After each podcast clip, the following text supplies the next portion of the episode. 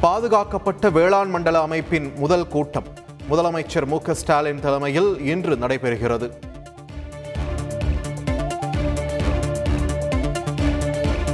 நாட்டு மக்கள் நம்பிக்கையை பெற்ற பிரதமர் ஒரு வாரத்தில் நியமிக்கப்படுவார்.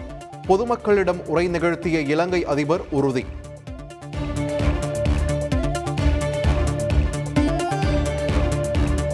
இலங்கையின் அடுத்த பிரதமர் ரணில் விக்ரமசிங்கே என எதிர்பார்ப்பு. இன்று அல்லது நாளை பதவியேற்பார் எனவும் தகவல்.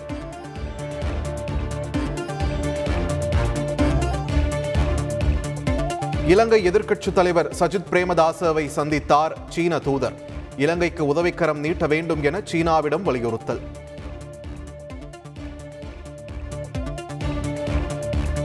அகதிகளாக தஞ்சம் புகும் இலங்கை மக்கள் போல தமிழகத்திற்குள் தேச விரோதிகள் ஊடுருவ வாய்ப்பு.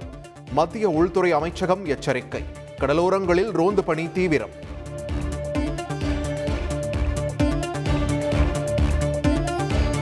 கூட்டுறவு தேயிலை தொழிற்சாலைகளுக்கு மானியம். ஐந்து கோடி ரூபாய் சிறப்பு மானியம் வழங்கி அரசாணை வெளியீடு.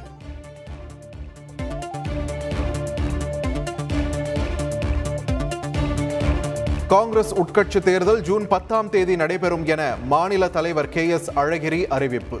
கட்சியில் பதினைந்து லட்சத்திற்கும் மேல் உறுப்பினர்கள் உள்ளதாகவும் தகவல்.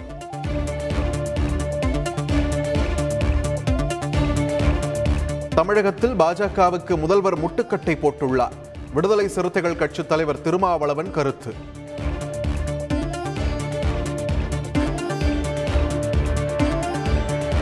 தருமபுரம் ஞானபுரீஸ்வரர் கோவிலில் இன்று கொடியேற்றம். வரும் இருபத்தி இரண்டாம் தேதியன்று பதினோராம் திருநாளில் ஆதீனத்தின் பட்டின பிரவேச நிகழ்ச்சி நடைபெறுகிறது.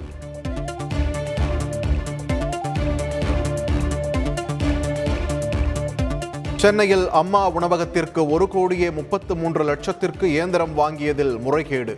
சிஏஜி அறிக்கையை சுட்டிக்காட்டி பொது கணக்கு குழு தலைவர் செல்வ பெருந்தகை குற்றச்சாட்டு.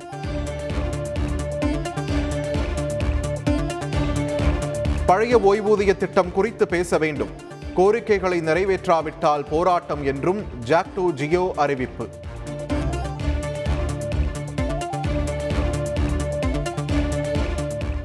கியூஆர் கோட் மூலமாக பணம் செலுத்தினால் ரயில் டிக்கெட் தெற்கு ரயில்வே அறிமுகம்.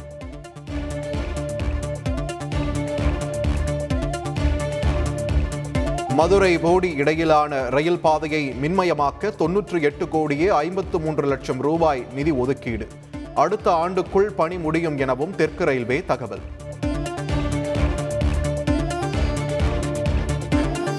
பேரறிவாளன் வழக்கு விசாரணையின் தீர்ப்பை தேதி குறிப்பிடாமல் ஒத்திவைத்தது உச்சநீதிமன்றம். அமைச்சரவையின் முடிவுகளை விரும்பினாலும் விரும்பாவிட்டாலும் அதற்கு கட்டுப்பட்டவர்தான் ஆளுநர் என நீதிபதிகள் கருத்து.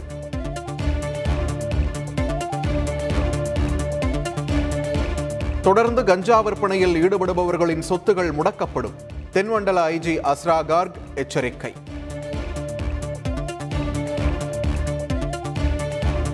கடலூர் மாவட்டம் பெரியகுப்பம் பகுதியில் பெட்ரோல் குண்டு வீசிய மர்ம நபர்கள். மூடி கிடந்த தொழிற்சாலைக்குள் இரும்பு திருட முயன்றபோது பிடிபட்டதால் தப்பி ஓட்டம்.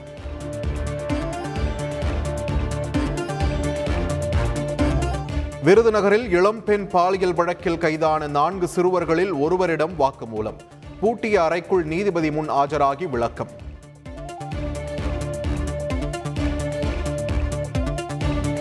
வெளிநாட்டு நன்கொடை முறைகேடு தொடர்பாக ஈரோட்டைச் சேர்ந்தவர் கைது. டெல்லியில் பதிமூன்றாம் தேதி ஆஜர்படுத்துவதற்காக சிபிஐ அதிகாரிகள் அழைத்துச் சென்றனர்.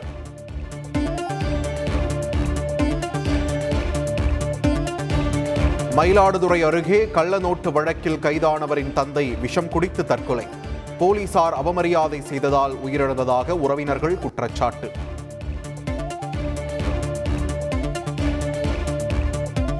ஆன்லைன் வர்த்தகம் என கூறி ஐம்பது லட்சம் மோசடி செய்த இளைஞர் கொலை. புதுச்சேரியில் பயங்கரம் ஒன்பது பேர் கைது.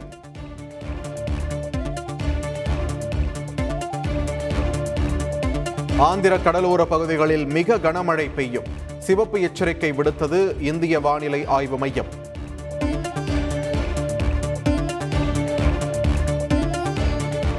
வெப்பம் அதிகரித்துள்ளதால் பள்ளி நேரத்தை மாற்றுமாறு மத்திய அரசு யோசனை. காலை ஏழு மணிக்கு தொடங்கி மதியத்திற்குள் நிறைவடையும் வகையில் மாற்றுமாறு அறிவுரை.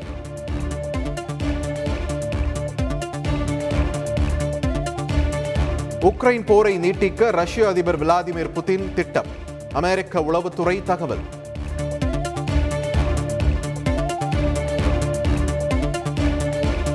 நேட்டோவில் சேருவதற்கான ஆதரவு ஸ்வீடன் மற்றும் பின்லாந்தில் அதிகரிப்பு. ரஷ்யா தாக்கினால் உதவி புரியும் வகையில் புதிய ஒப்பந்தம் போட்டது பிரிட்டன்.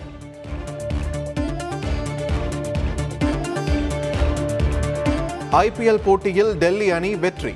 ராஜஸ்தான் அணியை எட்டு விக்கெட்டுகள் வித்தியாசத்தில் வீழ்த்தி அபாரம்.